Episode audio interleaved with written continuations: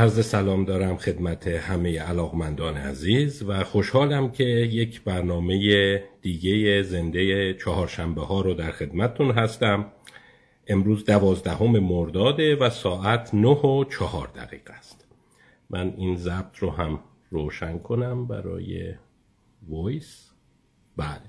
امروز هم با یک برنامه زنده دیگه در خدمتتون خواهم بود. امیدوارم برنامه به خوبی برگزار بشه. عوض می‌خوام هفته قبل من دچار بیماری شدم فکر کنم وسط همون لایو تپ کردم.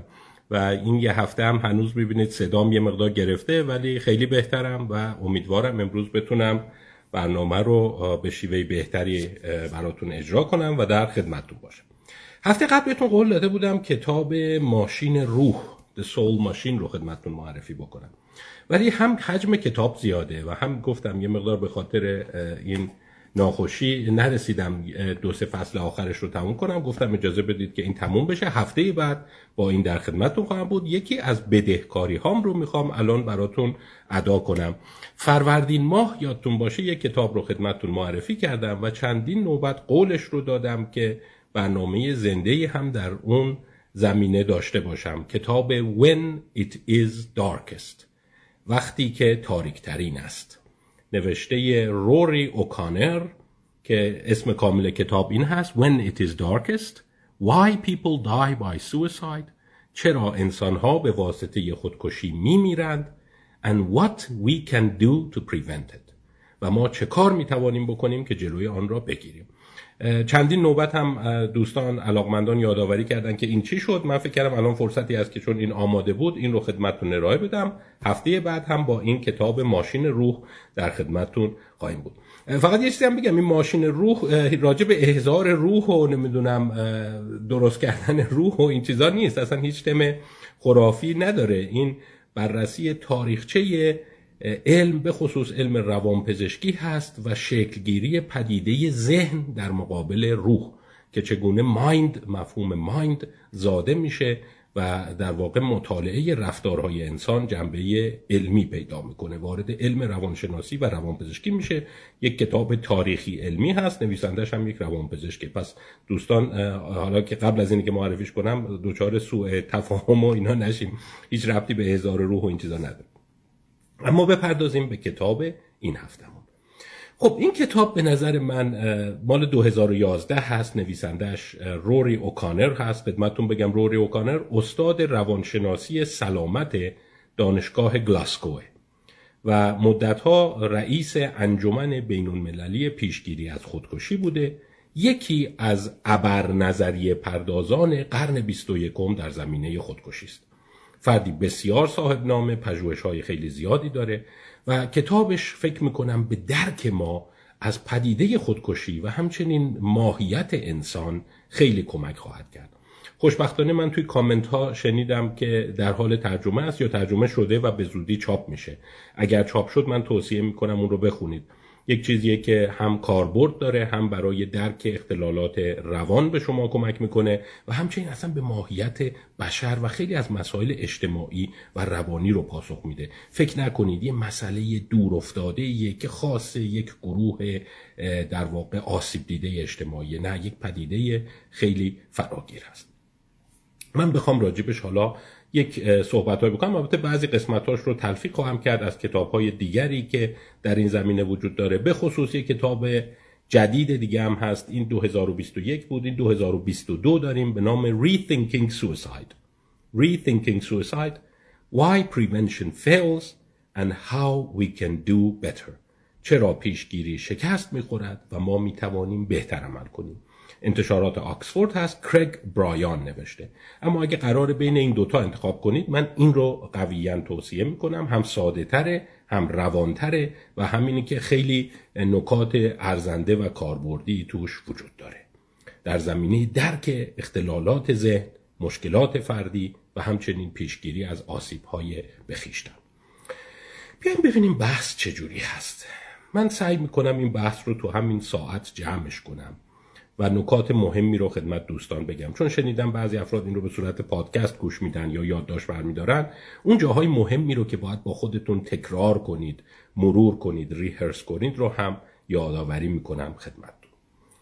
ببینید تو قرن بیست و یکم تو همین بیست سال اخیر روانشناسان بالینی روانپزشکان و روانشناسان سلامت دچار یه حسی شدن که مثل اینی که ما در مقوله شناسایی پیشگیری و در واقع برخورد با پدیده خودکشی داریم دور خودمون میچرخیم.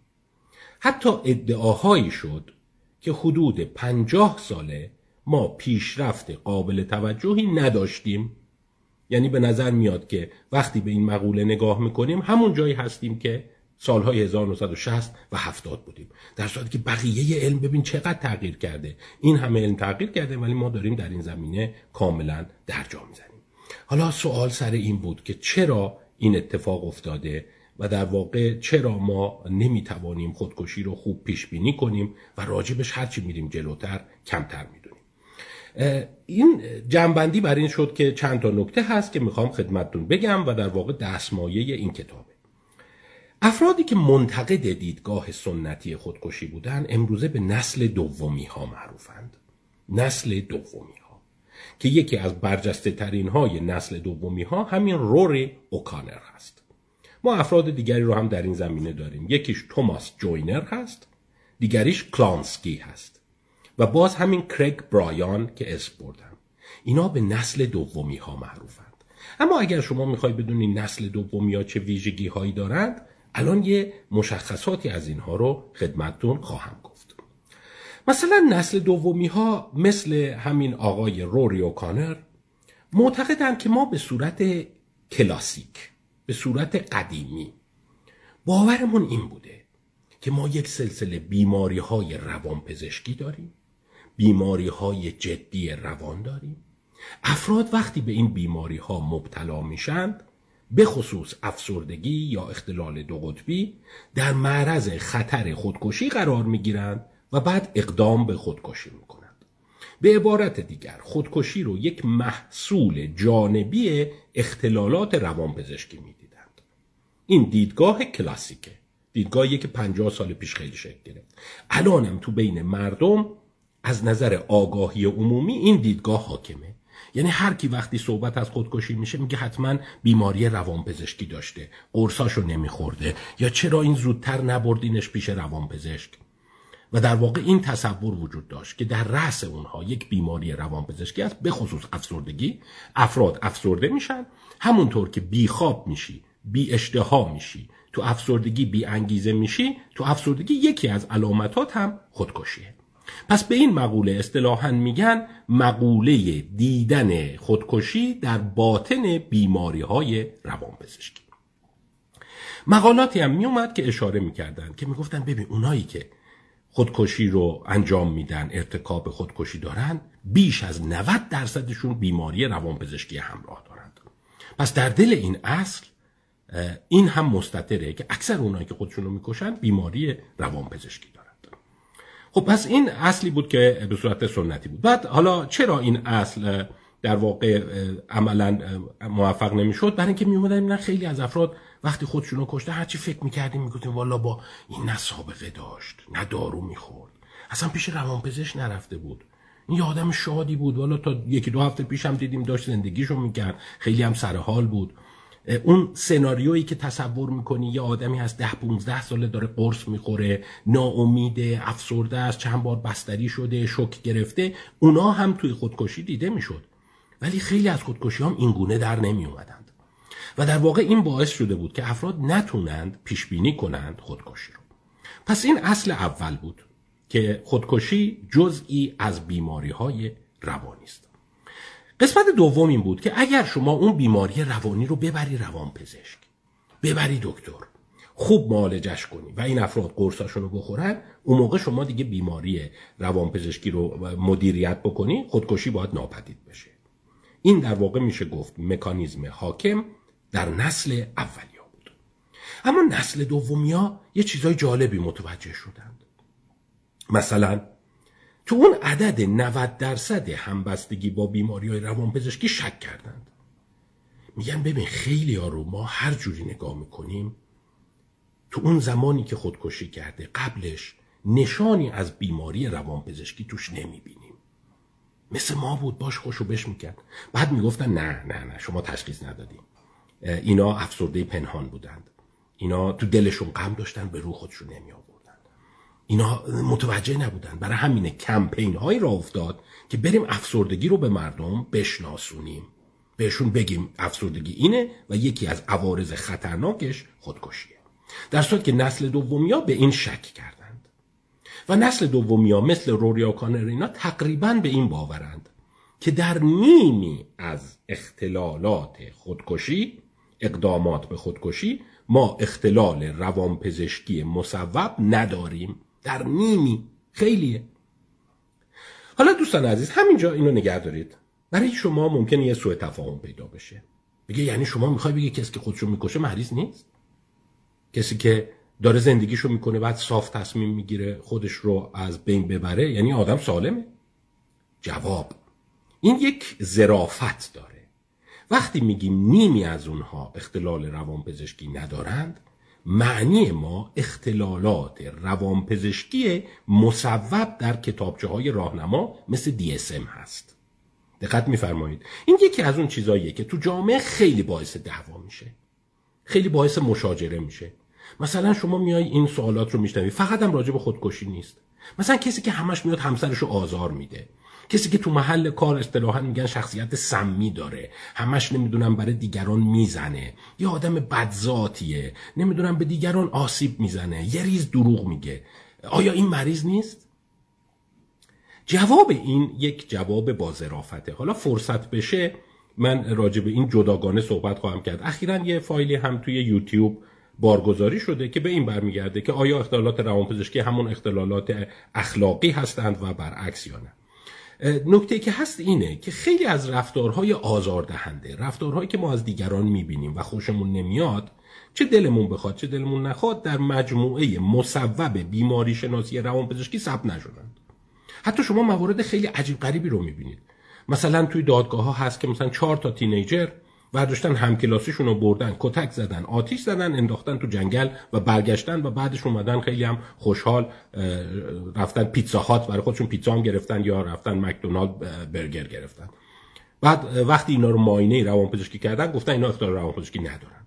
بعد اونجا هست که حتی دادستان عصبانی شده. میگه از این دیگه مریضتر شما آدم سراغ داری بی خود و بی جد ورداره هم کلاسی خودش رو سر یه چیز کوچیک ببره بکشه. بعد هیچ احساس گناه هم نکنه بعد بیاد بشینه مثلا شامش هم با لذت بخوره. این آدم مریضه. میگن آره بستگی داره مریضی رو شما چگونه ببینی. اگه منظورت یک دید فلسفی جامعه شناختی اجتماعی است که هر انسانی که رفتار آزار دهنده و ناراحت کننده به دیگران دارد مریض است آره اون درسته. مثالش رو ما خیلی از این قتل های اخیر وقایع ناگواری که توی رسانه منعکس می‌شد داشتیم. ولی توی نظام طبقه بندی روانپزشکی مصوب ما یه سری فهرست داریم. اختلال دو قطبی داری اختلال استرابی داری اختلال افسردگی داری اسکیزوفرنی داری. اگر توی اون قالبا نره اون موقع میگن که این اختلال روانپزشکی نداره. هرچند شما ممکنه بگی شخصیت سمی مهلک آزاردهنده است. این یک بحث فلسفیه نه یک بحث تکنیکی. پس وقتی ما داریم میگیم نیمی از افرادی که خودکشی می‌کنند اختلال روانپزشکی ندارند یعنی از اون اختلالات مصوبی که ما گفتیم ندارند.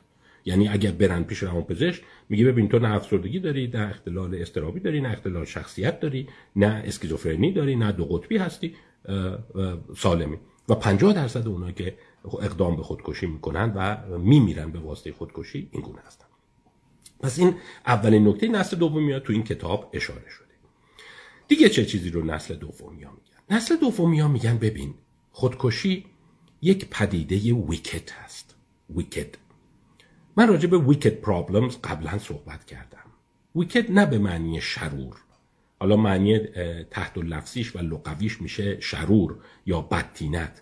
ولی بیشتر اینجوری گفته میشه بقرنج.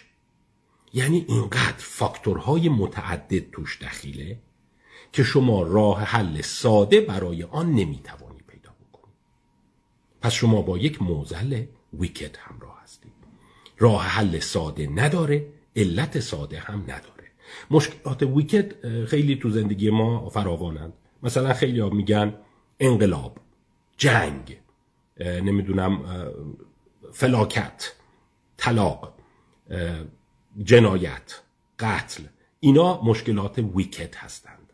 یعنی علت واحد ندارند راه حل واحد ندارند لحظه به لحظه ماهیتشون عوض میشه و این تصور اینی که به صورت قاطع می‌توانه آنها رو شناخت راه وجود نداره. و همین دلیل برخورد با مشکلات ویکت هم نیازمند نوعی مداخله شخصی شده است. موفقیت تحصیلی هم یه مسئله ویکته یعنی شما نمی‌دونی چی میشه یه آدمی درخشنده میشه چه آدمی خلاق میشه چه آدمی نابغه میشه. ما این رو در فلسفه علم روان و رفتار تحت عنوان مشکلات بغرنج مینامیم. مشکلات بغرنج جز یک دسته های خاصی هستند که دو دو تا چهار تا نداره. با علامت شناسی کلاسیک با نظام های الگوریتم کلاسیک اگر این باشد پس این می شود و اون یکی می شود راه حل نیست. مثلا اینکه نابغا چجور پیداشون میشه؟ یه مشکل بود کده میگن ژن محیط دوران کودکیه. وقتی هر جور بازی می‌کنی مثل برنده شدن توی یک بازی پیچیده قمار با ورقه مثلا. آیا کارتت باید آس داشته باشی؟ آیا باید نفر اول باشی؟ آیا باید نمی‌دونم حتما سه تا کارت خوب پشت هم بیاد؟ نمی‌دونیم.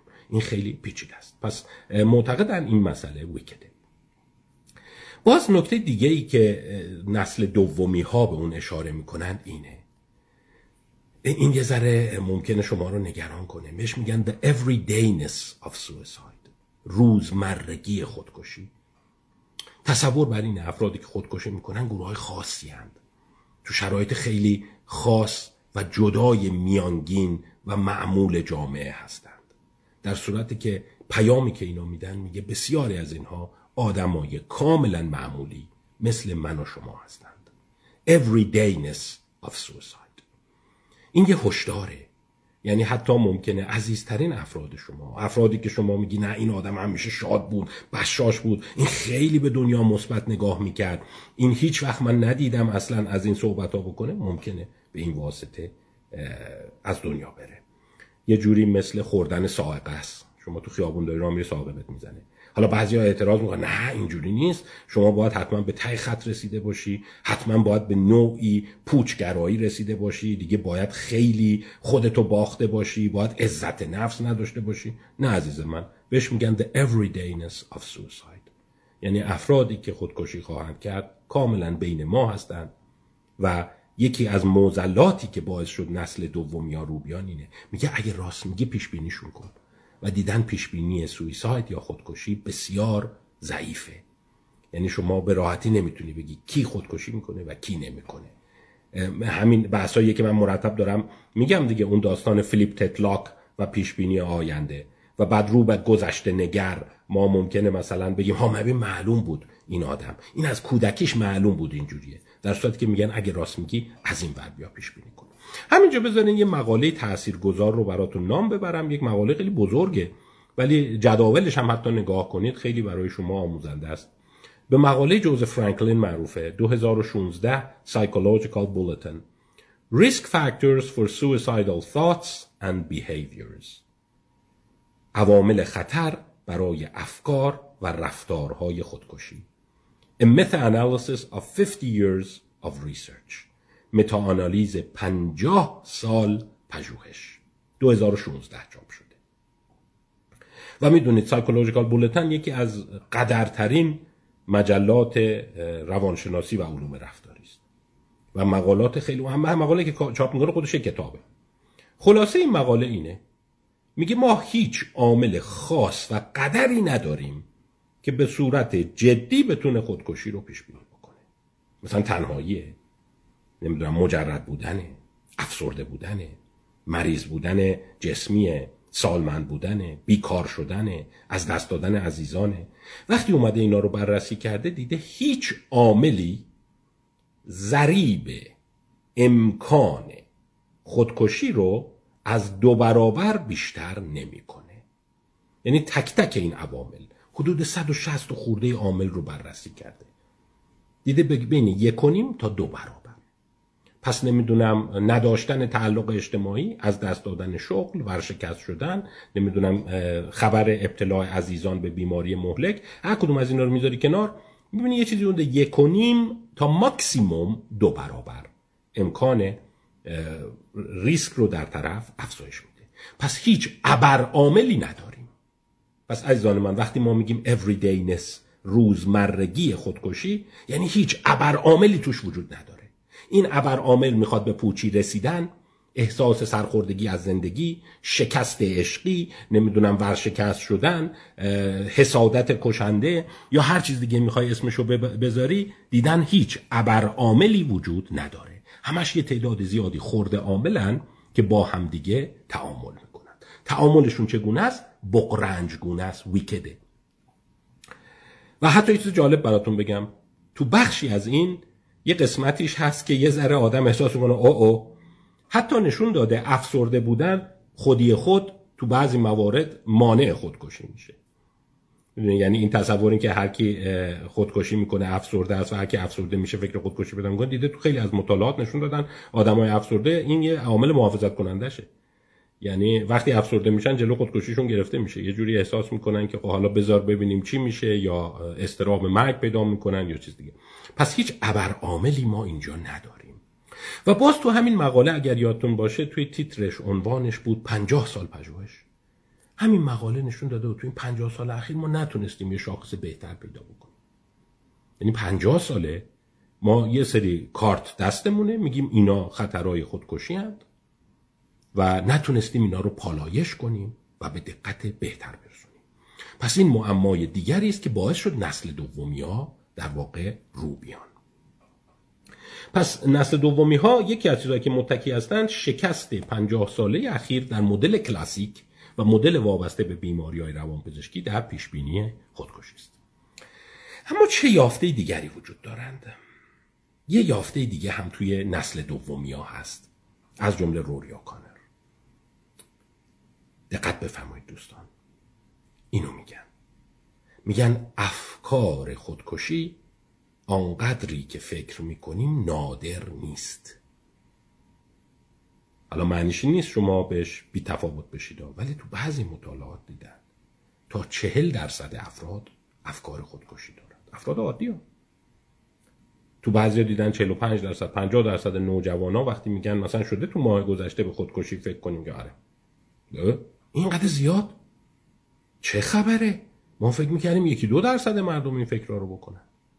در صورتی که تو بعضی مطالعات میگن تا چهل پنجاه درصد فکر خودکشی میاد تو سر مردم. نسل دومی ها این رو گفتند. گفتند ببین ما پس با دو موزل مواجهیم. اگر یکی از ویژگی های نسل دومی ها رو بخواین بپرسید اینه. و شاید یکی از مهمترین ویژگیشون باشه. میگه داشتن افکار خودکشی با اقدام به اون دو مقوله جداست. و هنگامی که با ما مرگ با خودکشی مواجه هستیم یا اقدام جدی به خودکشی همراه هستیم باید دو تا چیز رو توضیح بدیم. یک چی شد فکر خودکشی کرد؟ دو چی شد این فکر رو به عمل رسوند؟ همه دیدگاه های نسل دوم در این مشترکند. میگن فکر نامساویس با اقدام.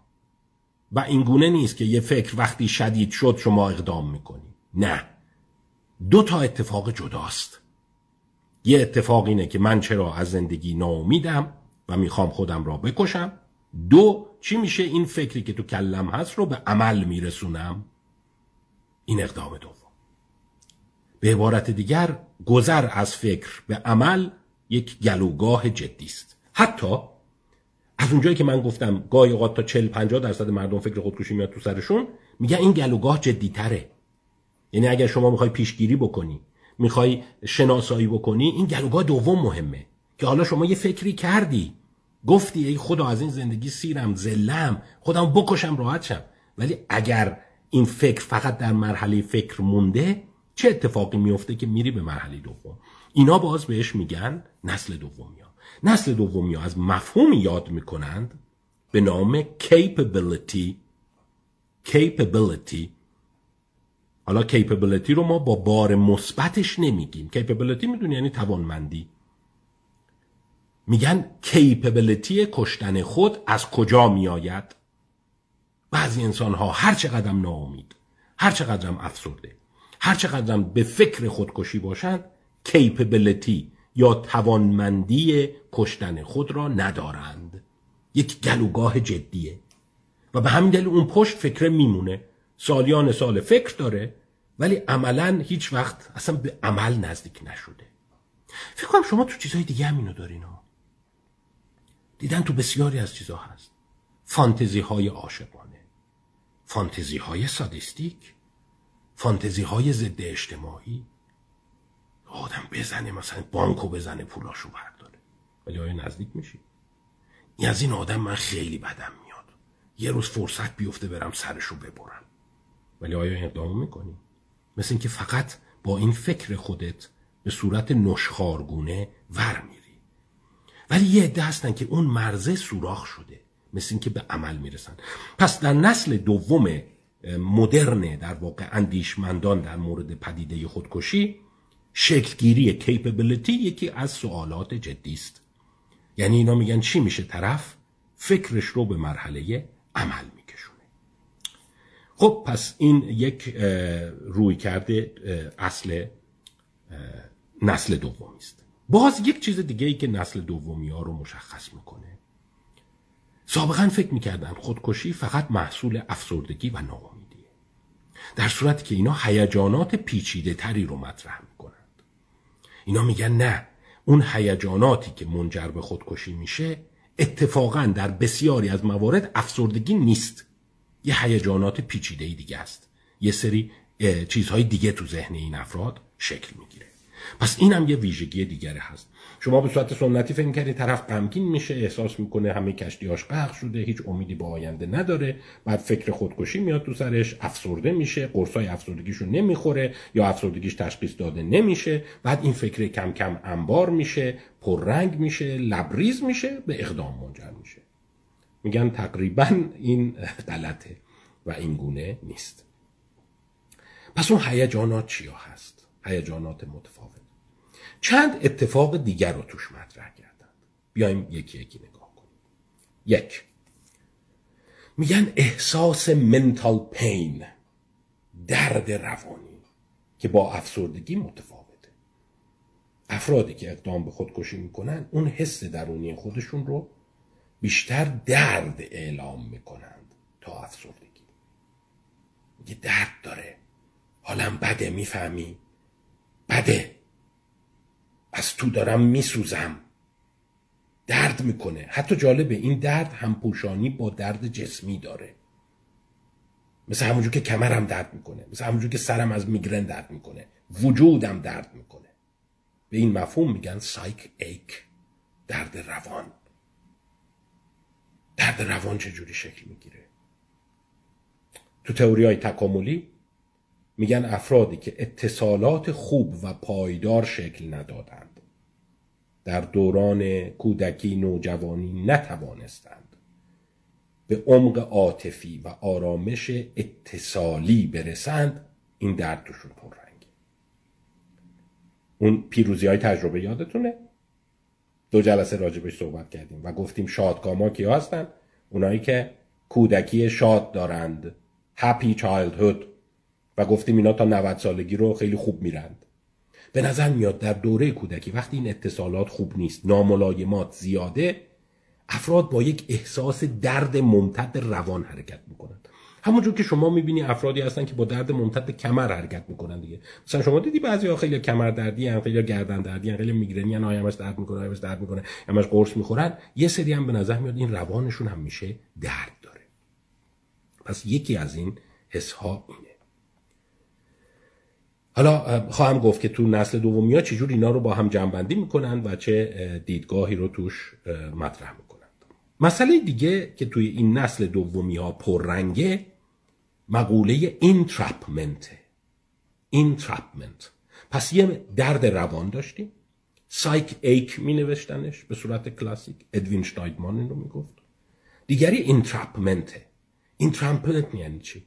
یعنی تو تله افتادن تو مخمسه افتادن. عجب گیری افتادیم. چرا ول نمی‌کنه؟ عجب گیری کردیم. عجب خودمون رو انداختیم تو مخمسه. به این میگن entrapment دیدن چیزی که در روان اینا پررنگه entrapment ه entrapment می‌تونه بیرونی باشه می‌تونه درونی باشه. entrapment بیرونی یعنی چی؟ آه گیر یه رابطه عشقی در هم تنیده افتادیم. نمی‌دونم ولش کنم ولش نکنم. از یه طرف نمی‌تونم ولش کنم از یه طرف می‌خوام ولش کنم دلم نمیاد. از یه طرف وابسته از یه طرف حس می‌کنم درست نیست. یعنی دیدیم واقعا گیر کردن رو شما دارید. یا ممکنه این شغلی مالی داشته باشیم. توی یه شرکتی گیر کردم واقعا گیر کردم.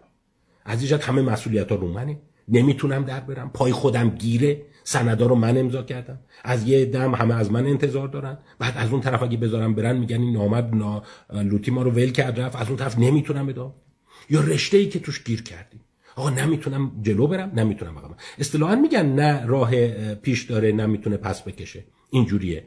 به این میگن entrapment بیرونی. entrapment بیرونی تو روابط عشقی اتفاق میفته تو روابط اقتصادی اتفاق میفته تو روابط شغلی اتفاق میفته و لزوما با افسردگی همراه نیست یعنی احساس که تو مخمسه گیر کردم. آقا یه حرفی زدم توش موندم. به یه عده قول دادم توش موندم.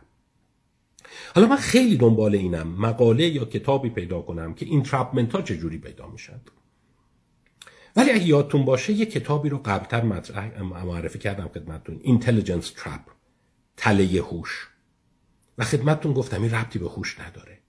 و اتفاقا یه جایی می‌بینه آدم خیلی باهوش تو تله میافتند از این تله ها از مخمسه ها برای خودشون درست می‌کنند شاید به این دلیلی که خیلی به خودشون مطمئنند شاید به این دلیلی که خودشون رو از عرف و نرم اجتماع و به هنجارهای اجتماع مبرا و دور می‌دونند یعنی از اون خرد و حکمت اجتماعی پیروی نمی‌کنن. آقا همیشه گفتن کار رو اینجوری انجام بده. همیشه گفتن یه مثلا می‌خوای استخدام شه این کارا رو بکن. نه این چه بازی عجیبیه تو خودت در آوردی. خود تو عقل کل می‌دونی. ولی همون عقل کله خودشو میندازه توی مخمسه. حالا می‌خواد مخمسه عشقی باشه مخمسه نمی‌دونم شغلی باشه چی باشه. و بعد پس دیدیم با هوش ربطی نداره. اون این یه entrapment دیگه داریم entrapment درونیه.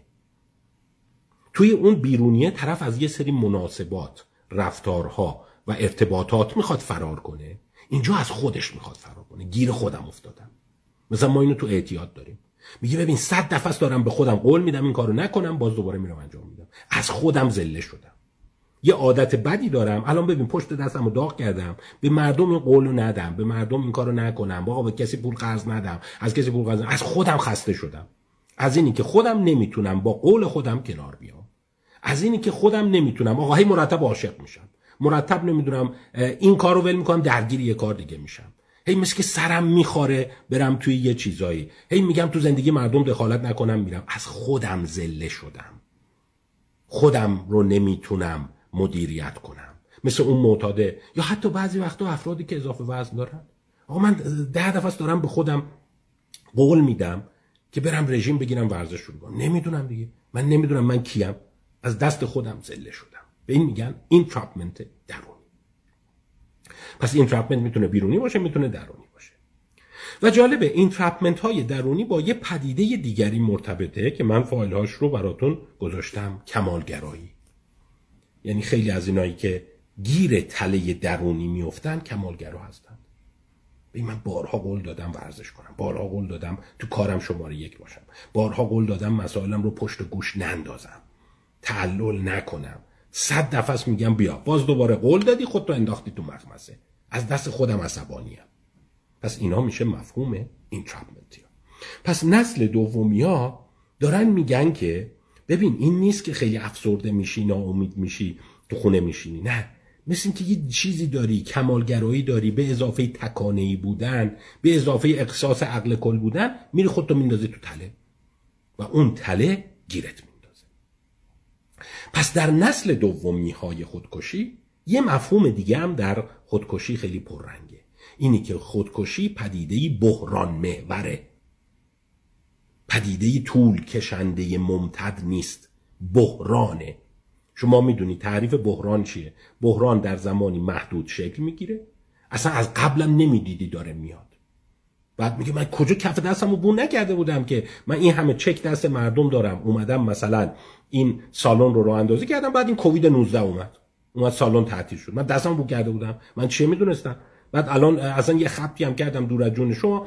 پول نزول گرفته بودم. چی گفتم؟ الان باید پس بدم. اون یارو هم متواری شده. بعد از طرفی هم دولت گفته باید تعطیل کنی. نمی‌دونم چی. الان بده یام چجور بدم. این میشه بحران. دیدن بسیاری از خودکشی ها در بحران اتفاق میفته نه یک پدیده فراگیر. این جمله معروف ادوین شنایدمانه. اون در مورد خودکشی با تفنگ می‌گفت اسلحه. می‌گفت معمولا یا فکرش در میره یا گلوله. نمیشه هر دوتاش بمونه. یعنی یا طرف خودش رو می‌کشه تموم میشه یا اینکه بحرانه تموم میشه. پس پدیده های اصطلاحا با عمر کوتاه هستند. شورت لیفت هستند. و برای همینه که شما به این راحتی نمی‌تونی پیش بینیش کنید. برای همینه که میگن اینا everydayness داره.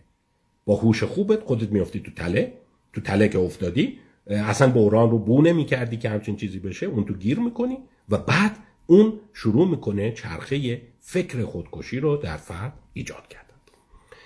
خب دیگه چه چیزهایی توش مطرحه؟ جالبه. مثلا اومدن دیدن با اختلالات خواب همراهه. چرا با اختلالات خواب همراهه؟ همه فکر می‌کنن خب مال افسردگی دیگه. میگن نه.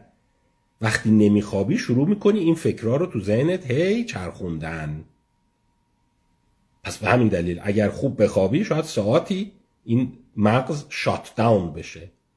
پس یکی از چیزهایی که ارتباط داره تو این نظام های مدرن اینه که وقتی ذهنت شروع می‌کنه روی این مسئله نشخار کردن و بحران رو چرخوندن ریسک ابتلا بالا. پس همینجاست که اینا از مفهوم دیگری یاد می‌کنن به نام تفکر بسته یا تلسکوپی. میگن وقتی شما شب خوابت نمی‌بره. خب اینجوری نشستی. هی داری بحران رو با خودت مرور می‌کنی. من چی شد این اشتباه رو کردم؟ من چرا تو این تله افتادم؟ چرا من اینقدر کم هوشی به خرج دادم؟ من چرا همچین خبتی کردم؟ شروع می‌کنی هی اون رو نشخار کردن. هی میچرخونیش. وقتی میچرخونیش دیدت بسته و بسته تر میشه و همش مشکل خودت رو می‌بینی. پس اصطلاحا میگن شناخت بسته constricted cognition یا دید تلسکوپی از اتفاقیه که برای این افراد میفته و چه بسا خیلی از درمانایی که برای خودکشی میگن همه فکر کنن افسردگی رو درمان می‌کنه. نه خیلی قربان خوابش رو خوب می‌کنه. قرص خواب می‌خوره شب میخوابه. میگه داشتم فکر می‌کردم که چرا این خبتو کردم؟ هی مرور می‌کردم که باید به این نمی باید سند به اون فلانی نمی‌دادم. اشتباه همین بود به این یارو اعتماد کردم. اشتباه همین بود که خیلی زو به خوابش می‌برد. وقتی خوابش برد اجازه نمیده این چرخه رشد کنه.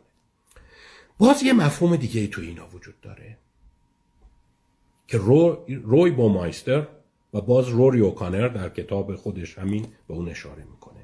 مفهوم اگزاسشن مفهومی که در واقع خسته شدم. چون میگه افراد وقتی هنوز انرژی دارن هنوز توان دارن با این فکرها میجنگند و سعی می‌کنن خودشون رو از تله درارند ولی وقتی که دیگه حس می‌کنه خسته شدم نمی‌کشم تله رو دیگه ول می‌کنه. میگه هرچی باد آباد. پس برای همینه که اضافه شدن بار شناختی یا مشغول کردن ذهن طرف با مشکلات جدید یا بحرانهای جدید که روی هم سوار میشه کمر طرف رو میشکنه پس دیدگاه نسل دوم شما متوجه میشی با نسل اول خیلی فرق داره. خیلی به بیماری روانی اشاره نداره به بحران اشاره داره. بحران هایی که از تله افتادن شکل می‌گیره. از شخصیت کمال طلب ناهوشیاری و غیر قابل پیش بینی بودن بحران ها عزیزان من شما بیاین بشینید بحران های زندگیتون رو فهرست کنید. ببینید چند تاش قابل پیش بینی بود. خیلیاش نبود. من چه می‌دونستم؟ با اون پول یکی امانت پیش ما بود بعد دوز بزنه پول اونو ببره. من خواستم فرداش ببرم بذارم جاش. من فقط یه شب خواستم یه چیزی رو امانت بگیرم. شانس بعد ما تو راه تصادف کردیم اونو دوز بود حالا جلو تمام سیستم در و همسایون آبرومون رفته که این اختلاس کرده چی کرده. اصلا تو ذهنم نمیومد این اتفاق ممکنه بیفته. پس به همین دلیل میگن خیلی از این موارد قابل پیش بینی نیست. خب باز بیایم ببینیم دیگه چه چیزهایی در اینجا مطرحه خب اینایی که بهتون گفتم احساس تو تله افتادن احساس درد روانی احساس بحرانی که خستم کرده. نمی‌تونم شبا بخوابم و همش دارم فکر می‌کنم. و دید تلسکوپی دست به دست هم میده و یک فکر خیلی منسجم خودکشی رو در فرد ایجاد می‌کنه. اما آیا این منجر به خودکشی میشه؟ خیر. نسل دومی ها میگن نه خیر. فقط فکرش میمونه عذابت میده.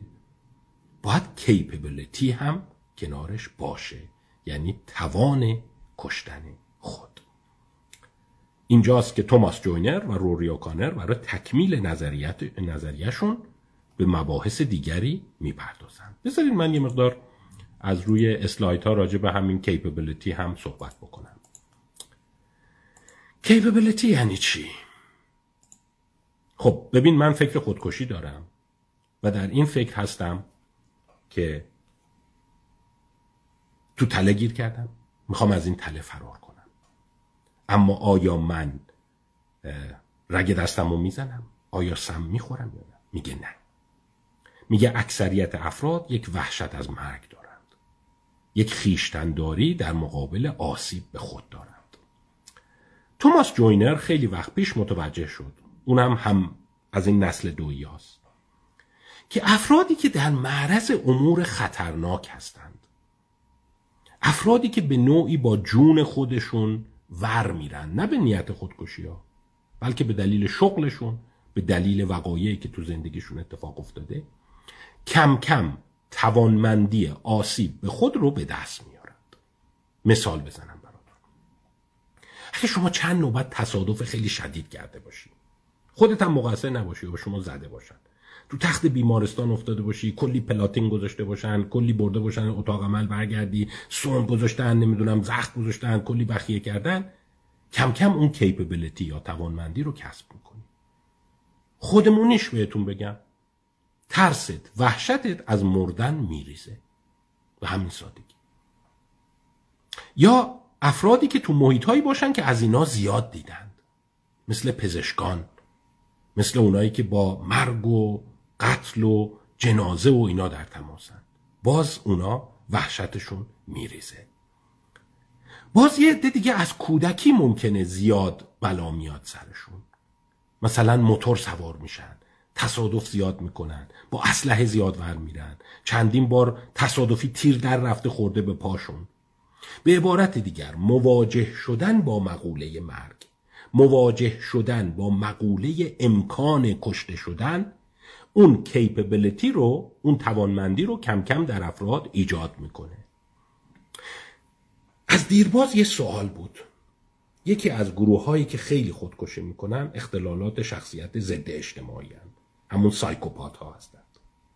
خب عزیزان من اگر شما میگی خودکشی دلیلش ناامیدی و افسردگی و احساس گناهه خب تو گروه های سایکوپات که اینا باید کمتر باشه طرف اصلا میگن مشکلش اینه هیچ احساس عذاب وجدان نداره. پس چرا اینا هم زیاد خودشون رو می‌کشن؟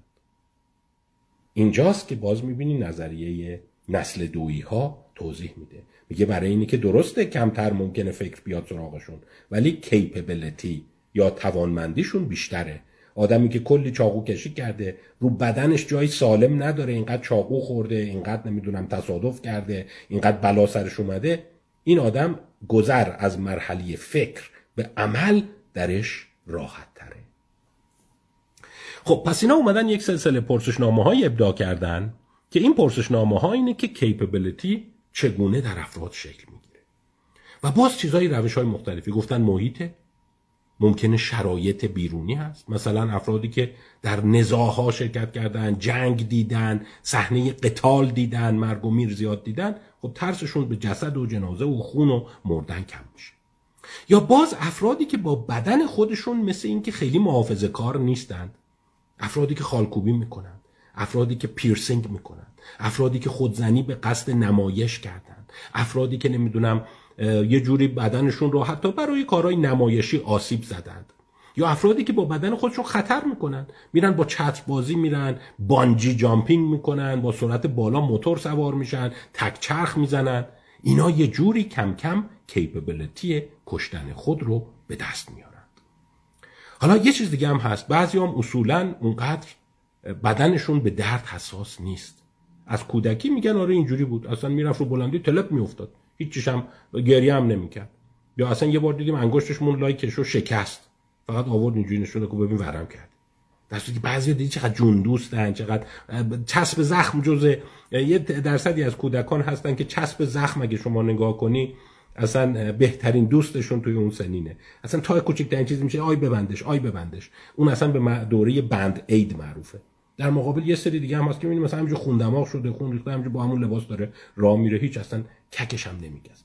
خب این می‌تونی به حمله بر شجاعت بذاری حمله بر بیباکی بذاری ولی یه معنیش هم اینه که با بدن خودش راحته و ممکنه فکر آسیب به بدن خودش رو خیلی راحت به منصه ظهور برسونه به قول معروف. پس این سه دیدگاهی که خدمتتون گفتم هر سه تا این ویژگی رو که براتون فهرست کردم دارن.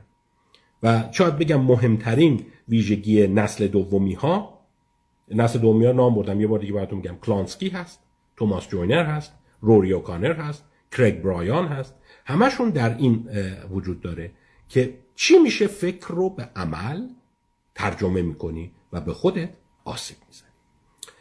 خب با این بحثی که کردیم یه ذره حالا بریم جلوتر و باز کتاب در واقع روری کانر رو اختصاصی تر دنبال بکنیم دیدگاه اختصاصی روری اوکانر به دیدگاه IMV معروفه.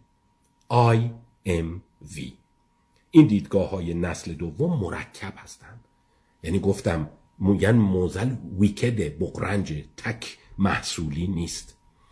به همین دلیل بعضی هم میگن که تو نسل دومی ها شاید دیدگاه روری اوکانر از همه کامل تر هست. دیدگاه IMV IMV مخفف این هست. Integrated Motivational Volitional Model. Integrated میشه توی تجمیع شده یکی شده جمعبندی شده Motivational and Volitional. Motivational یعنی انگیزشی Volitional یعنی ارادی یا توانمندی. خب فکر کنم مثلا اسمش همین دو مرحله بودن رو داره توضیح میده دیگه. میگه شما یه فاز موتیویشنال داری یه فازی که انگیزه کشتن خود شکل می‌گیره و یه فاز ولیشنال داری. یعنی اراده و با بار مثبتش نگم همت و جرأت کشتن شکل می‌گیره. این دوتا رو هم سوار میشه و منجر به اقدام میشه. خب این اگر نظریش رو بخوام دقیق تر براتون بگم IMV سه جز رو برای انسان معتقده و یه چند دقیقه راجبش صحبت کنم. شاید براتون خیلی روشنگر باشه. میگه یه انسان یه قبل از انگیزشی داره پری موتیویشنال داره. یه فاز موتیویشنال داره یه فاز ولیشنال داره. و اینا مثل این رمزهای پین کد یا مثلا این قفلای رمز باید پشت سر هم قرار بگیره. یکیش نباشه کار خوب شکل نمی‌گیره. باید اینا پشت سر هم قرار بگیره مثل اینکه چند برگ ورق پشت سر هم میاد که بتونه به اقدام منجر بشه. پری موتیویشنالش چیه؟ فاز پری موتیویشنال یا قبل انگیزشی؟ فاز پری موتیویشنال این رو مطرح می‌کنه. میگه اونایی که دوران تکامل و رشد خیلی شاد و اتصالات امن نداشتند پس اگر نظریش رو بخوای نگاه کنی درسته اینا دو مرحله ای ولی عملا این میشه سه مرحله ای سه تا مرحله نام می‌بره که دوتای دو و سهش عملا نسل دوم رو تعریف می‌کنه. مرحله اولش چیه؟ میگه محیطی که توش استرس زیاده. محیطی که توش ناشادی زیاده. محیط رشدت. محیطی که توش تکامل فردید آسیب دیده. به دلیل چی؟ به دلیل ناملایمات کودکی. اتصالات ضعیف. استرس بالا. پدر مادری که شاید خیلی حمایتگر توی یه فازهایی نباشند. اما میگم این هیچ کدومش قطعی نیست. ببین مسئله ویکده.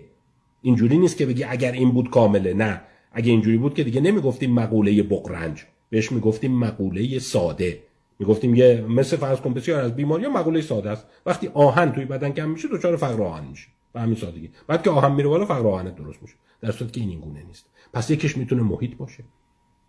یکیش مسئله استرس های اجتماعی بوده. مثل فقر نابرابری.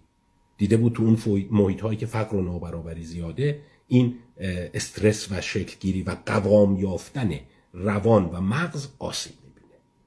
و اتفاقاتی که تو زندگی میفته از دست دادن عزیزان جنگ سوانه ناگوار. همه اینها تو مرحله اول یا پیش انگیزشی تجمع پیدا می‌کنه. محصول اون چیه؟ محصول اون اینیه ذهنیه یا مغزیه که تاباوریش پایینه و شکننده است. اما آیا هر مغز شکننده ای به خودکشی منجر میشه؟ خیر مطلقا. آیا هر کسی که کودکی ناشاد داشته به خودکشی منجر میشه؟ خیر مطلقا. اینجا میگم مقوله بغرنجه حالا این زیر ساخت آسیب پذیر و شکننده میره تو فاز دوم. تو فاز دوم چه چیزهایی هست؟ همونایی که خدمتتون گفتم تو این فاز اول شاید با خودش اون درد روان رو بیاره. سایک ایک احساس اینکه زندگی خیلی بهم نمیچسبه. احساس طرد شدن دارم. احساس بیگانه بودن با جهان رو دارم. ولی کافی نیست. میریم فاز دو.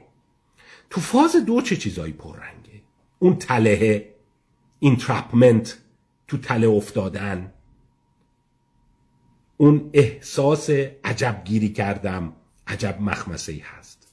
دید تونلی شکلگیری یک بحران. احساس تحقیر شدن در جریان اون بحران به دلیل شخصیت کمال طلب پرفکشنیزم حالا تو فاز دو یه چیز مهمم هست. یه چیزی که می‌تونه خیلی دور و خونساش کنه و در برنامه های پیشگیری و درمان استفاده میشه. بهش میگن حمایت اجتماعی. شما دقت کردی وقتی تو بحرانی تو تلهی توی مخمسه افتادی چیزی که خیلی بهت کمک می‌کنه یه دوست خوبه. یه کسیه که رازتو بری بهش بگی. بگی ببین صداش در نیاری گندی زدم اصلا نمی‌دونی نه به مامان می‌تونم بگم نه به بابا می‌تونم بگم. اصلا گیر کردم. نمی‌دونم چه جوری درستش کنم. همش هم تو شب فکرمه شب نمی‌تونم بخوابم. فقط تو می‌دونی. ولی جالبه همون فقط تو می‌دونی یه دفعه می‌بینی چه احساس ریلیفیه. یا حتی می‌بینی یه افرادی که مثلا می‌تونی بهم کمک کنی. آره ابن من تو بانک آشنا دارم. بذار برات یه فرصت می‌گیریم. من تو آموزش یه آشنا دارم.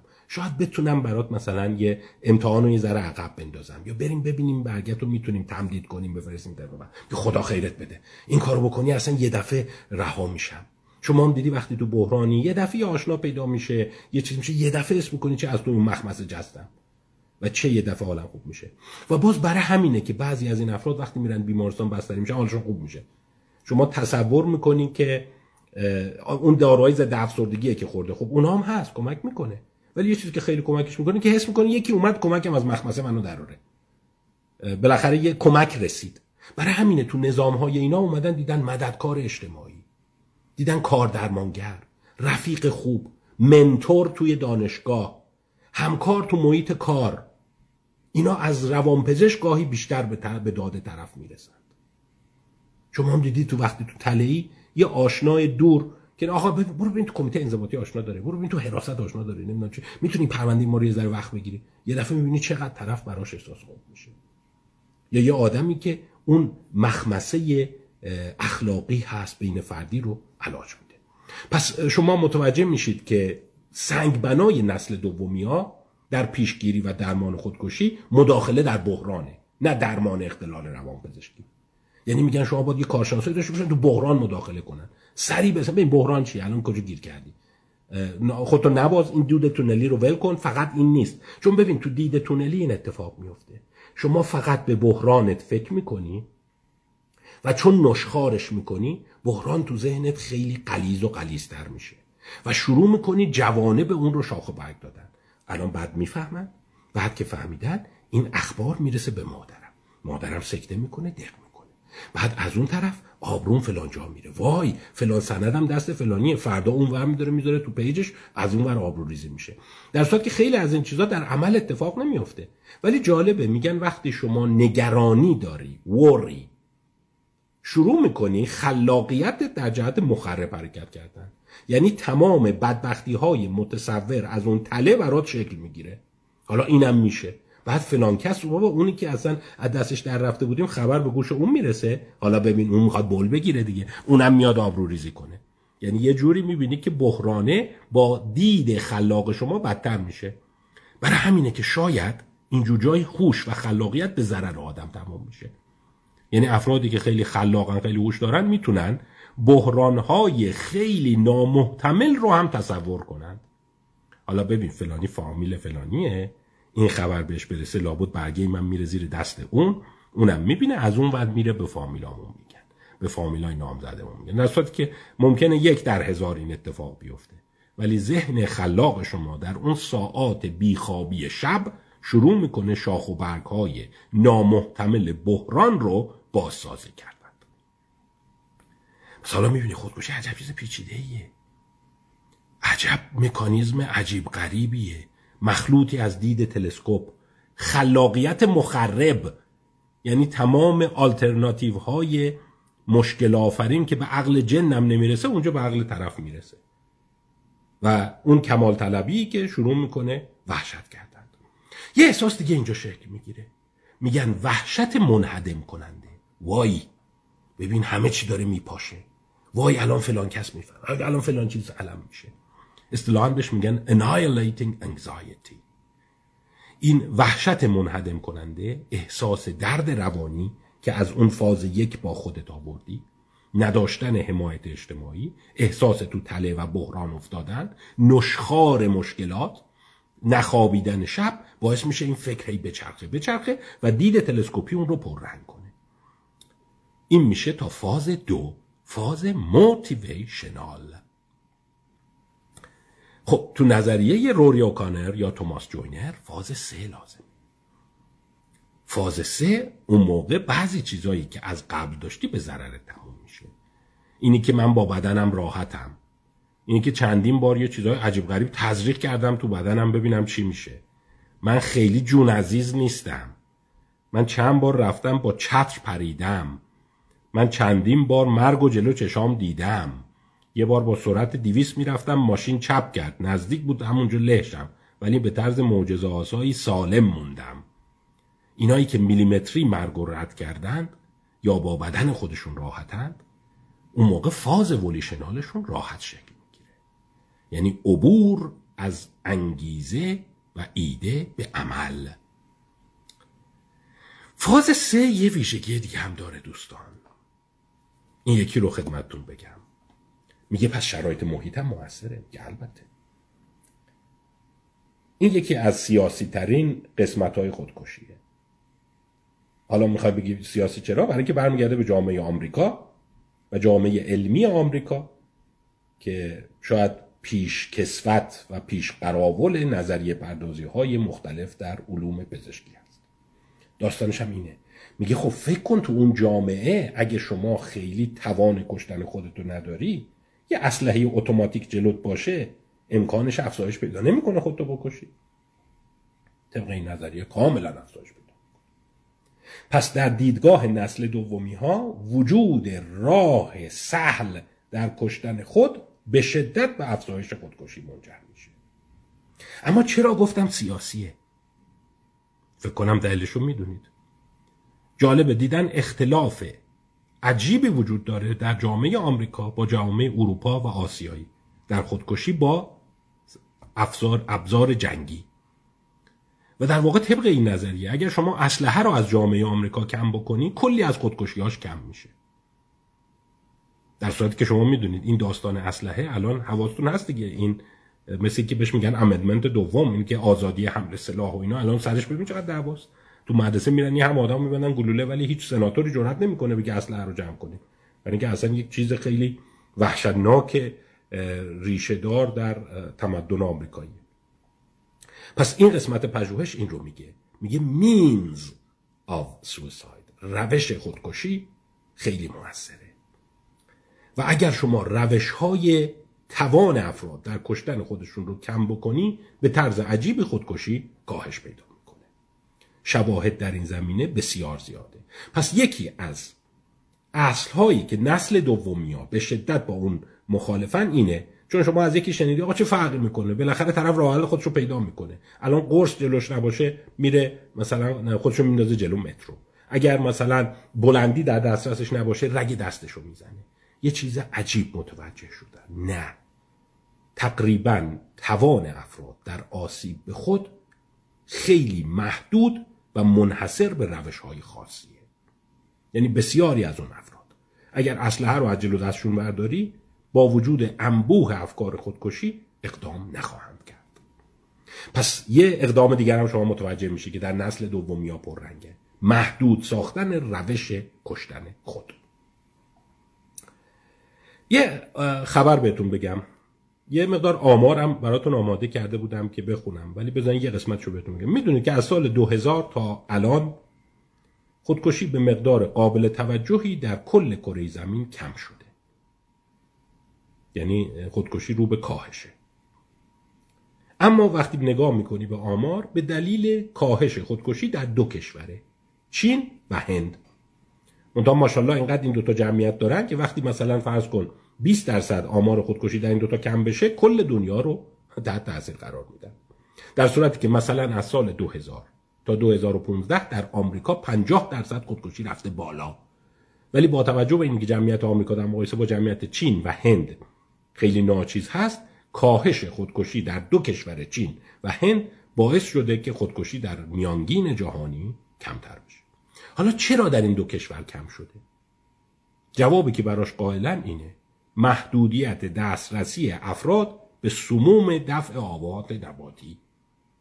خیلی از زندگی روستایی به شهری رو آوردن و همچنین روستایی کشاورزی مکانیزه و مدرن شده و مثل سابق سم آفات نباتی در دسترس مردم نیست. یعنی همین که شما سموم رو کم کردی قشر قابل توجهی از جامعه نجات پیدا پس معنیش اینه روش های خطرساز رو در جامعه کم بکنی چون فاز سه رو دشوار می‌کنی بسیاری از موارد آسیب به خود کاهش پیدا می‌کنه. پس مطلقا مطلقا نسل دویی ها این رو قبول ندارن که شما بگی خب حالا مثلا جلوی مترو رو گرفتی جلوی قرص خوردن رو چجور می‌خوای بگیری؟ نه نه. و جالب اصلا بعضی افراد به نظر میاد روششون قابل تبدیل به روش دیگه نیست. اینم یکی از بقرنجی ها و ویکت بودن است حالا گفتم چرا سیاسیه؟ برای اینکه اولین کسی که اینجا در واقع آنتناشتیز میشه جامعه آمریکاست که پس اسلحه رو از دست اینا برداریم دیگه. حدود 60 درصد خودکشی تو آقایون با اسلحه هست. اونو برداری کلی اصلا میگه آره. بعد اون موقع یه دفعه افراد وحشت می‌کنن. یه وای پس حالا می‌خوای اون اصل دوم قانون اساسی رو زیر سوال ببری خب پس این مسئله رو در مورد فاز سومش داشتیم. و این ستا وقتی شکل می‌گیره فرد اقدام به خودکشی می‌کنه و در واقع چرخه به نظر میاد کامل میشه. مثلا دیدگاه کلانسکی رو در نظر بگیریم. کلانسکی هم شبیه روری اوکانره. اونم میگه درد و ناامیدی وجود داره. اتصال عاطفی وجود نداره حمایت وجود نداره و توان کشتن خود وجود داره. یا در دیدگاه توماس جوینر که به IPT معروفه Interpersonal Theory of Suicide. توماس جوینر هم باز الگو شبیه اینه. میگه تعلق خاطر وجود نداره احساس تنهایی هست احساس سربار بودن است و توانمندی در کشتن خود. پس می‌بینید توانمندی تقریبا ترجیبند همه این دیدگاه های مدرن در واقع تئوری های خودکشی شد خب در کتاب روریو کانر چهارده افسانه در مورد خودکشی رو داره که اجازه بدید من این چهارده تا رو براتون بخونم. شاید یک جنبه یادگیری سلامت روان براتون داشته باشه. چهارده باور غلط که نسل دومی ها با اون مخالفند. بذارید اینا رو پس یکی یکی براتون بخونم. اینا یعنی غلطه ها اینا یعنی صحت نداره. آنهایی که درباره خودکشی صحبت می‌کنن در معرض خطر نیستند. خیر این گونه نیست. اتفاقا دیده اونایی که می‌خوان اقدام بکنن مرتب اگر دارن صحبت می‌کنن باید صحبتاشون رو جدی بگیری. این داستان نیست که خب اگر می‌خواست انجام بده دیگه حرفشو نمی‌زد. نه. حالا خواهم گفت برای چی این رو میگند. نکته ای که هست اینه. اگرم دوست داشتید اینو یادداشت کنید. اینم باز جز ویژگی های خودکشی شناسان مدرن هست. میگن هیچ کسی در مورد خودکشی اعتقاد یکسویه و تام نداره. همه ما در وضعیت امبیوالنس هستیم. حس دوگانه. از یه طرف میخواییم بمیریم از یه طرف میخواییم زنده بمانیم. پس اگر دوست داشتید می‌تونید اشاره کنید که در نسل جدید معتقدن خودکشی کاملا پدیده امبیوالنته.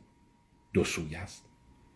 پس اونی که داره راجبش صحبت می‌کنه این گونه نیست که بگه اگه این می‌خواست خودشو بکشه می‌کرد دیگه. دیگه برای چی به ما داره میگه؟ چون همون مقدار که دوست داره خودشو بکشه همون مقدار دوست داره خودش رو نکشه.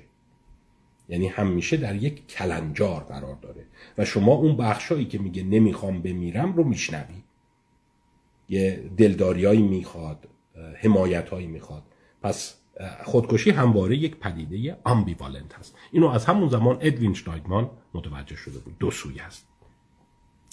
همه افرادی که خودکشی می‌کنن افسرده یا بیمار روانپزشکی هستند. که گفتیم این غلطه. بحثمون اصلا سر نسل دو یا این بود که نخیر بیش از نیمی از اینا اصلا بیماری به اسم دی ندارند خودکشی بدون هشدار اتفاق میافتد. توی یه عده آره ولی توی یه عده دیگه اون امبیوالنس مطرحه. ای احساس می‌کنه می‌خوام نمی‌خوام می‌خوام نمی‌خوام. چون گفتم رفتن از فکر به عمل یک گلوگاه جدیه. و به همین دلیل نمودهاش رو شما خواهید دید. پرسش درباره خودکشی فکر آن را در سر فرد میکارد. مثلا به طرف نپرسید که می‌خوای خودتو بکشی همچین فکرهایی اومده تو سرت چرا؟ باز تو نسل دومیا چرا اهمیت داره؟ برای اینکه گفتم تو نسل دومیا میگن فکر خودکشی بخشی از مقوله است. حتی مهمترین بخشش نیست. تا چهل درصد مردم ممکنه فکرشو داشته باشند پس این نیست که من گفتم افتاد تو کلش. اصل اینه که چی میشه اون فکر رو به عمل تبدیل کنه؟ که با حرف من دیگه به عمل تبدیل نمیشه که. فقط فکرش میاد. ممکنه بگه آره اینم یه گزینه است. ولی فکر می‌تونه اون تو به قول این اینترنتی ها هست. این ببخشید کامپیوتری ها.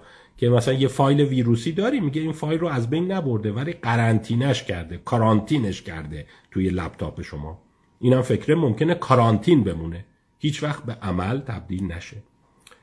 افراد خودکشی کننده واضحا می‌خواهند که بمیرند. این اصل پنجم که غلطه. نخیر یه سرو دلشون می‌خواد بمیرن یه سرو دلشون نمی‌خواد بمیرن. امبیوالنس قاعده خودکشی است. وقتی کسی افکار خودکشی پیدا می کند همواره خودکشی کننده میماند. این شماره شیش که اینم غلطه. گفتیم تو دیدگاه های مدرن بحران محوره. لحظاتی بحرانی شکل می‌گیره. جمله قشنگ ادوین یا فشنگ در میره یا فکر. یعنی یا فکرش رو ول می‌کنه یا فشنگ رو ول می‌کنه. پس اینا یه بحرانایی که میاد و میره. حالا ممکنه توی عده بحران تکرار بشه ولی جالبه بحران ها وقتی گذشت تا مدت ها هیچ نشانی ازش نیست. خودکشی ارسیست. خیر اونگونه نیست. به نظر دیدیم که چندین پارامتر است. مثلا ممکنه نداشتن درد در بدن و راحت بودن با بدن. اینی که بتونی تیک بزنی به بدن خودت. این که بری پیرسینگ کنی تتو کنی این ارسی باشه. میگن آستانه درد این آدما بالاست. به راحتی بدنشون درد نمی‌گیره. پوست کلفته بدنشون. آره این ممکن ارسی باشه. ولی خودکشی ارسی نیست. مجموعه این عوامل باید باشن. دیدی چندین فاز داره. خودکشی برای جلب توجه هست. نه این گونه نیست. حتی اونایی که سبک اقدام می‌کنن. اونی که سبک اقدام می‌کنه خیلی از مواقع اینه که خب توانمندیشو نداره دیگه. اون زورش در همون حد خوردن قرص های سبک بیشترش رو میترسه. بقیهش رو اصلا جرأت نداره. شما اصلا نمی‌تونه تو ارتفاع ده طبقه وایسته پایین رو نگاه کنه. خودکشی عامل واحدی دارد. نخیر دیدیم گفتیم یک پدیده بقرنجه یک پدیده ویکده قابل پیشگیری نیست. چرا؟ اگه درست هدف بگیری قابل پیشگیریه. ولی نکته که هست اینه که قابل شناسایی به اون راحتی نیست. یعنی میس میشه. از زیر رادار در میره. و عملا این باعث شده که آمار خودکشی در جهان خیلی نشه پایین آوردش. یعنی اگر پیداش کردی فکرشو پیدا کردی طرف اومد گفت بهم کمک کن اون موقع خیلی قابل پیشگیریه. حمایت اجتماعی حل بحران ها جمع کردن وسایل و امکانات توانمندی در کشتن خود خیلی کمک می‌کنه. ولی مشکل اینه که نمی‌تونی شناساییش کنی. از زیر رادار رد میشه. و اکثریت اونا تو آدمای اتفاق میفته که هیچ سابقه ای از بیماری ندارند و در واقع اقدام قبلی هم نداشتند. این هم برای خانواده ها نگران کننده است ناراحت کننده است هم برای درمانگران میگه ما چجور متوجه نشدیم؟ خب آره دیگه. بر اساس این تئوری بحران رو نمیشه به راحتی پیش بینی کرد. خیلی از بحران ها تا چند ساعت قبل از شکل گیریشون اصلا وجود خارجی ندارند که شما بخوای شناساییش کنید اون دید تلسکوپی در کار نیست. اون احساس در تله بودن در کار نیست. یعنی یه لحظاتی این گره پیدا میشه. مثل توی اتوبان شما داری رانندگی می‌کنید بعد دفعه می‌بینی تصادف شده بعد اتوبان بند اومده یه گره کور خورده. از کجا؟ از قبل نمی‌تونستی. ولی اگه پیداش کردی گره رو پیدا کردی راه داره. آره. اینش هست. برای همین اقدامات وجود داره. فقط گروه های خاص اجتماعی به واسطه آن میمیرند. گفتیم نه. Everydayness of suicide همه. پس اینه که یارو آدم ضعیفی بود آدم بدبینی بود آدم نیهلیستیکی بود. همش کتاب های منفی میخون با آدم های سمی رفته آمد میگه نخیر نیست. بحران برای همه پیش میاد. اتفاقا شما اینجوری فکر کن. خیلی از افراد موفق بیشتر بحران براشون پیدا میشه. و اینکه اگر دارن میان بیرون برای اینکه سرشون میخاره برای کارهای جدید دیگه. سرشون میخواره برای کارها و اون در واقع مداخلات عجیب قلیب بین فردی و اجتماعی و اینا. مثل اینکه که شما بگین تصادف کردن فقط تو گروه خاصی اتفاق میفته نه خب آدمایی هم که خیلی فعال و باید برم این شهرستان سر بزنم شغلم مهمه خب اونها بیشتر خب ممکنه تصادف کنن در مقایسه با اونی که همش تو خونه است و هیچ اقدامی نمی‌کنه کاملا بیکار از کار افتاده بهبودی حال هیجانی به معنی کاهش خطر خودکشی است. نه. یعنی اینکه بحران به یه عنصر وصل نیست. ممکنه بگی روحیم بهتره افسردگیم بهتره. ولی گفتیم این نیست که ببین اون دید سنتی که وقتی افسردگی خیلی شدید میشه فکر خودکشی میاد. که افسردگی درست میشه فکر خودکشی میره. نه دیدیم اون نیست. خیلی از مواقع گفتیم حتی افسردگی به نفع جلوگیری از خودکشی تموم میشه و اینکه طرف احساس می‌کنه اصلا جهنم حالا من بره من که دیگه مهم نیست برام اصلا شغلم بره اصلا بذار همه بیان مسخرم کنم من که دیگه از سرم گذشته. ولی اونی که احساس می‌کنه نه تو بحرانم قبراقم اون بیشتر ممکنه در معرض خطر باشه. افکار خودکشی نادر هستند. شماره 13 که گفتیم این گونه نیست. افکارش خیلی شایع. گذر از افکار به عمل هست که نادره. آنهایی که با روش های کم خطر اقدام می‌کنند درباره کشتن خود جدی نیستند که اینم دیدیم غلطه. نه برای اینکه اون فاز توانمندیشون اشکال داره و نمی‌تونن اقدام بکنند. خب عزیزان پس می‌بینی این دیدگاه نسل دو خیلی فرق کرده و به نظر میاد که لازم هست چه افرادی که در حوزه روان کار می‌کنن روانشناسن چه همچنین مردم غیر متخصص با این مسائل آشنا بشن. امیدوارم این بحثی رو که مطرح کردم تا حدی براتون روشنگر بوده باشه. پس می‌بینی در نسل دومی ها مداخله در بحران داشتن حمایت خوب و مداخله در بحران های فردی طرف به واسطه داشتن حمایت خوب اجتماعی. جلوگیری از رفتن از فکر به عمل محدود کردن روش ها حتی درمان بیخوابی و جلوگیری از دید تلسکوپی و نشخار همه اینها روش های خوب و موثری هستند. در حد کلان هم میگن اون فاز اول پیش انگیزشی رو باید بهتر کرد. زندگی بهتر داشتن ناملایمات کمتر کودکی اتصالای خوب عاطفی و شادابی کمک می‌کنه. بذارید من چند نکته دیگر رو هم برای اتمام بحث خدمتتون بگم. خب مثلا خودکشی در کدام جوامع بیشتره؟ دیدیم هیچ علت واحدی نداره. اون مقاله فرانکلین یادتونه؟ پس متاسفانه ما یک سلسله زمزمه هایی داریم که من به این زمزمه ها حساسم و دوست دارم شما عزیزان به عنوان روشنگران خوشفکران جامعه هم به اون حساس باشید. شما این جمله رو خیلی زیاد شنیدید که یک ارتباط عمیقی بین خودکشی و پوچی می‌بینند و طبعا میان این من اسمشو گذاشتم استوره یا افسانه پوچی خودکشی اسکاندیناوی. شما دیدی مثلا میان میگن ببین درآمد اسکاندیناوی ها زیاده نمی‌دونم بیکاری کمه یه جوری رفاه بالاتره یه مثلا آموزش پرورش رایگان اینا صاف هم میگن چه فایده؟ اینا که بیشتر خودشونو می‌کشن. بذارید این مسئله رو هم تو این دقایق آخر یه جور پوشش بدم. چرا من نسبت به این اساسا؟ من یک تفکر ارتجایی شکل می‌گیره. مثل اینی که شما بگید مثلا آدمی که ورزش می‌کنه سیگار نمی‌کشه به سلامت خودش می‌رسه چکاپ می‌کنه این همش باد حواس اینا علکیه. بخوای بمیری میمیری نخوای نمیری هم نمیری یعنی زیر سوال بردن علم پزشکی میشه. این ورم زیر سوال بردن روانشناسی، جامعه شناسی، اقتصاد و بسیاری از جنبه های انسانی میشه که داشتن مثلا یک جامعه ای که توش نابرابری کمتره، عدالت بیشتره، خشونت کمتره، نمی‌دونم آزادی های فردی بیشتره هم اینا باشیش تاثیر نداره. تازه بیشتر هم خودتو می‌کشی خب تا اینجای کار بذارید چند تا نکته رو بگیم. اولا برخلاف تصور فنلاند و سوئد و نروژ بیشترین خودکشی رو در جهان ندارند. اونا تو کمربند حدود 15 تا 20 در صد هزار هستند. آلمان و فرانسه کمربندشون در همین حدوده. آمریکا هم تقریبا در همین حدوده. کشورهای منطقه ما اسمن تو کمربند 5 تا 10 هستند. 5 تا 10 درصد هزار. یعنی تقریبا نصف اونا میشن. پس ببین نصف شده خیلی تفاوت فاحش نیست. و این نصف شدن تازه به فرض اینه که آمار این کشورها دقیق باشه. من مثالی براتون بزنم. در بنگلادش مالزی و عربستان هنوز خودکشی جرمه.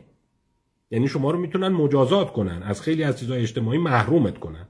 و به قدری انگ قضیه بالاست که این می‌تونه یه مقداری گزارش رو کم بکنه. پس اصل اول برخلاف تصور یک اختلاف فاحش بین کشورهایی که ولفر اجتماعی رفاه اجتماعی بالا دارند. با کشورهای محرومتر وجود نداره. در بدترین شرایط دو برابره. و اگر شما از اون متاانالیز در واقع فرانکلین یادتون باشه گفتیم که شاخص هایی که خودکشی رو مشخص می‌کنن هر کدوم شاید سهم دو برابری دارن در بدترین شرایط. پس این گونه نیست که کل مصائب و بدبختی ها رو بشه با همین تفاوت دو برابری توضیح داد. نکته دوم اتفاقا کشورهای دیگه هستند که در اونها شاخص های رفاه اجتماعی عدالت اجتماعی اینا بدتره و خودکشی خیلی بیشتری دارند. ولی اونا اونقدر معروف نشدن. به عنوان مثال گویان لیتوانی روسیه بلاروس و قزاقستان. اینا قویترین و بیشترین میزان خودکشی رو دارن. سابقا خودکشی در اینها حدود 50 درصد هزار بوده. دقت میفرمایید یعنی دو نیم برابر کشورهای اسکاندیناوی. ولی طی سالهای اخیر با افزایش رفاه اجتماعی عدالت اجتماعی و کاهش بحران اقتصادی به سی درصد هزار رسیده. یعنی هنوز که هنوز دو برابر اون مرفهین اسکاندیناویایی هستند. پس این داستانی که هر چقدر انسان تو رفاه باشه هر چقدر انسان توی آرامش باشه به پوچی می‌رسه و خودکشی می‌کنه شواهد قوی برش وجود نداره. نکته سوم خودکشی با سن ارتباط داره. مثلا در سنین 20 سالگی شیوع اون شاید حدود 10 درصد هزاره در همون کشورها. در صورتی که همینجور که شما میری به سالمندان که می‌رسه 40 تا 45 درصد هزار میشه. خب یه دلیل بیشتر بودن خودکشی در بعضی کشورهای مرفه خب جمعیت مسن بیشتری دارن دیگه. یعنی شما وقتی میای به کمربند پایینتر فقیر محروم نگاه می‌کنی جمعیتشون جوان اصطلاحا. جمعیت جوان میزان خودکشی میانگینش چجوری؟ یک چهارم سالمنداست. پس هر چقدر شما جمعیت پیر مسن سالمند داشته باشی هفتاد هشتاد رو رد کرده باشن مقدار خودکشی بیشتر میشه. پس تو کشورهایی که ذاتا پیرتر هستند مقدار خودکشی بیشتره و این ربطی به بحرانهای فردی و اینا نداره. یادتون هست باز تاکید می‌کنم اون بحرانایی که گفتیم هر کدومشون یک تا دو برابر می‌کنند. پس این ده ها عامل وجود داره. پس یه پیام دیگه هم میشه از این برداشت کرد. اصولا خودکشی پیش بینی کننده دقیقی از مقوله رفاه و سلامت نیست. برای اینکه با سن ارتباط داره. با شاخص های خیلی متعددی ارتباط داره با بحران ارتباط داره. مثلا شما در نظر بگیر ممکنه بگین تو بعضی کشورها ترافیک خیلی کمه. خب دلیلش واضحه برای اینکه خودرو ندارن. اینقدر فقیرن که اصلا ماشین ندارن جاده ندارن. پس اینی که ترافیک هرچی بیشتر میشه نشون دهنده بدتر بودن یک کشوره لزوما اونگونه نیست. هر چقدر ماشین شخصی هم بیشتر باشه ترافیک هم بیشتر خواهد شد. حتی اگر شما اتوبان و زیر خیلی زیاد داشته باشین. اون متاانالیز خیلی خوب توضیح داده بود. یعنی نشون داده بود که اینقدر عوامل متعدد و متنوع هستند که شما نمی‌توانی با آمار خودکشی به درستی یه حرف یک سویه رو راجع به اون جامعه بزنی. چه کم بودنش چه زیاد بودنش. و اصولا مورد آدمی هم که ارتکاب خودکشی داره نمی‌تونی بگی. ممکنه که خیلی هم آدم قوی بوده آدم خیلی موفقی بوده ولی خب کمالگرایی از اون طرف تنها شدن بحران ناگهانی اقتصادی جمع شده و امتیاز او رو به حد خطرساز رسونده. اونی که هر جا شما دیدی خودکشی رفت بالا به نسبتش بدی به پوچی و سرگشتگی و سرخوردگی و اینا اون مال نظام های تکبودی تکمهوریه که هفته قبلم راجبش صحبت کردیم. این اینقدر عوامل متعدد توش هست که در واقع همدیگر رو خونسا می‌کنن. شاخص خیلی دقیقی در این باره نیست. باز قسمت بعدی که هست اینه که فقط هم مسائل روان درش دخیل نیست. مسائل فرهنگی اجتماعی هم همون هست. البته با همون سهم یک برابر تا دو برابر که گفتم. یعنی هیچ کدومشون معجزه آسا عدد رو جابجا نمی‌کنن. ولی اجازه بدید برای انتهای جلسه دو کتاب هم براتون معرفی بکنم. این رو من در اون مجموعه سیدی خودکشی که چند سال پیش تهیه کردم بهش مبسوطتر پرداختم ولی مطالعهش جالبه. چیز عجیبی به ذهن آدم می‌رسه. آمبیتیوزا مورس آمبیتیوزا مورس کتاب پزشکی نیست کتاب تاریخی و ادبی است. Suicide and Self in Roman Thought and Literature. خودکشی و خیشتن در تفکر و ادبیات روم باستان تیموتی هیل 2004 چیز عجیب نوشته. نوشته دوره خاصی از روم امپراتوری روم. خودکشی به ضد خودش تبدیل شده بود. یک ارزش شده بود. افرادی که خیلی فرهیخته بودند افرادی که به طبقه اشراف تعلق داشتند شاید به عنوان پوز یا جایگاه اجتماعی می‌دونستیم به یه سنی که می‌رسیدن اقدام به خودکشی می‌کردن اشراف زادگان مرفهین و اینا حس می‌کردن که باید اینم جزی از مرحله زندگیه. همونطور که ازدواج و صاحب فرزند و نوه شدن است باید خودکشی هم جزشه و حتی جالبه میگه یک سری طبقات فرودستتر بودن که برای اینکه ادای اونا رو در بیارن به دروغ یا به واقعیت ادعا می‌کردن که پدرانشون خودکشی کردند. یعنی پوز بوده. همونطور که شما میام مثلا که میاد پوز میده مثلا پدر من همه ملک داشته چی داشته صاحب منصب بوده اونم پدر من خودکشی کرده بود. در صورتی که میگه نه بابا کجا خودکشی کرد؟ سکته کرد مرد خودکشی بود. اون که سناتور فلان بود خودکشی کرده بود. یعنی نشون میده که فرهنگ چقدر می‌تونه چالشی باشه و لزوما ربطی به مسائل روان نداشته باشه. کتاب دومی که می‌خوام خدمتتون معرفی کنم اینم جالبه.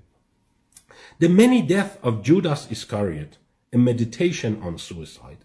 مرگ های متعدد یهودا. یک تعملی بر پدیده خودکشی. ایرون مورس ساری نوشته انتشارات روتلج 2006 این عکس اون آمبیتیوزا مورسه.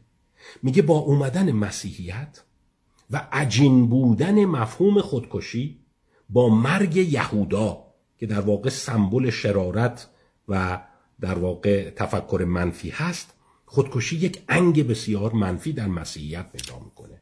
یعنی اون رو اقدام یهودایی می‌دونستند پس می‌بینی اصلا هیچ ربطی به سلامت روان نداشته. اون قبلی یک گرایش فرهنگی اجتماعی بوده. این یکی هم یک گرایش خاص بوده که با یهودا مرتبط بوده. یعنی می‌گفتن این شیوه یهوداست. علاوه بر خیانت فروختن حضرت مسیح در کنارش خودکشی هست. و در واقع این در اسفل و سافلین است تو اون در واقع بهشت و دوزخ دانته اون پایین پایین یهودا قرار داره دیگه. یهودا و چرا؟ چون از در تفکر اونا از مهر خداوند در واقع ناامید شده بود. و دست به خود کشته است می‌بینید چقدر باورهای فرهنگی باورهای اجتماعی باورهای زمانه می‌تونه به این عنصر در کنار عوامل روانی تاثیر بذاره. خب اینجا اجازه بدید من کتاب رو به انتها ببرم. فقط پیامی که می‌خوام خدمتتون بدم اینه پدیده است بسیار پیچیده. چند بودی پیش بینی پذیری اون متاسفانه بسیار پایینه. و برای همینم هست که در دنیا حتی مقالاتی هست که نشون داده. افزایش بودجه روانپزشکی بهداشت روان و سرانه مراکز پایش خودکشی به کاهش خودکشی منجر نشده. یعنی به نظر میاد زیاد کردن این اقدامات درمانی یا قربالگری به قول معروف پاشی بری توی دانشگاه ها توی سربازخونه ها پرسشنامه بدی خیلی نمی‌تواند در واقع موارد رو شناسایی کند. چون اکثریت از زیر رادار رد میشن. بحران ها لحظه است. خیلی کوتاه شکل می‌گیره. و بعد این باید به قول معروف این توالی اتفاقات خیلی به طرز خاصی چیده بشه تا این اتفاق ناگوار شکل بگیره. برای همین خیلی مواقع این هم گفته میشه که اطرافیان هم خیلی نباید احساس سرزنش بکنند. حتی بعضی میگه اصلا نباید احساس قابل پیش بینی نیست. خیلی مواقع مثل تصادف در خیابانه مثل وقایعی که اصلا میگه ما اینوشو نخونده بودیم. برای همین شاید یه بخش زیادی از مداخلات در حوزه خودکشی نه برای خود فرد بلکه برای بستگانه. در ابتدای همین کتاب گفته بود که سابقا فکر می‌کردن هر که خودکشی می‌کنه 6 نفر در اطرافش آسیب روانی می‌بینند. ولی الان اومدن محاسبه کردن 135 نفر آسیب می‌بینند. یعنی 135 نفر احساس سرزنش خود دارن احساس فقدان دارن احساس چرا کمک نکردیم ما چرا اون کنار بودیم. در صورتی که واقعا این 135 نفر کار زیادی نمی‌تونستن بکنن. می‌بینی در حتی مرفه ترین کشورها با بهترین سیستم های درمانی نمی‌توانند اون موارد رو شناسایی کنن. اون دید کلاسیک که یه بیماری روانی هست میری اینو درمان می‌کنی علاج می‌کنی افراد خودشون رو نمی‌کشن به شدت زیر سواله. یک پدیده بغرنجه. برای همین واقعا میشه گفت گاهی اوقات واقعا نه تنها غیر قابل پیش بینیه بلکه مثل صاعقه‌ست حس می‌کنی اصلا نمی‌دونیم برای چی به ما زد. ما risk factor امش رو نداشتیم. دیدی هر risk factor ی عامل خطری ماکسیموم دو برابر اون رو بالا می‌بره. فکر می‌کنم آگاهی باید به مسئله در جامعه افزایش پیدا بکنه. حالا من فقط این یک ساعت بحث کردم یک کتاب معرفی کردم خوشبختانه کتاب ترجمه شده. توصیه می‌کنم بخرید و بخونید. و این چون بالاخره یه آمارایی که اولش داده میگه یک و نیم درصد افراد در جهان به واسطه خودکشی از دنیا میرن. یک و نیم درصد. و میزان خودکشی در دنیا 800 هزار نفر در سال هست. 800 هزار نفر. و در گروه جوانان دومین عامل مرگ و میر هست. بعد از تصادفات رانندگی. پس یه مسئله که باید آگاهی عموم بهش افزایش پیدا بکنه. و به خصوص پیش ها و ساده اندیشی ها ما از تمام این برنامه های زنده یه شعار رو دنبال می‌کنیم. پدیده ها اونگونه که شما فکر می‌کنید ساده نیستند. اینقدر ساده سازیشون نکنید. به پوچی رسید. افسرده بود ناامید بود ضعیف بود. خیلی اینها پیچیدگی های خودشون رو دارن. و شاید نسل دومی ها به این قضیه وقوف پیدا کردن. و شاید اینا بتونن بعدا راهگشا بشن در پیش بینی پذیری مسئله و مداخلاتی که بتونیم براش انجام بدیم. امیدوارم برای شما قابل استفاده بوده باشه. من هفته بعد امیدوارم به کتاب ماشین روح بپردازم.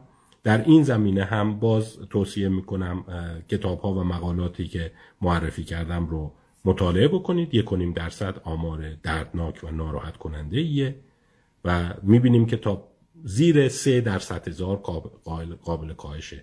ولی راهش به این سادگی هم نیست. یعنی یه شاخص رو درست می‌کنی یه شاخص دیگه عامل رو خراب می‌کنه. خب تا هفته بعد خدا نگهدار همگی و ممنون از توجهشون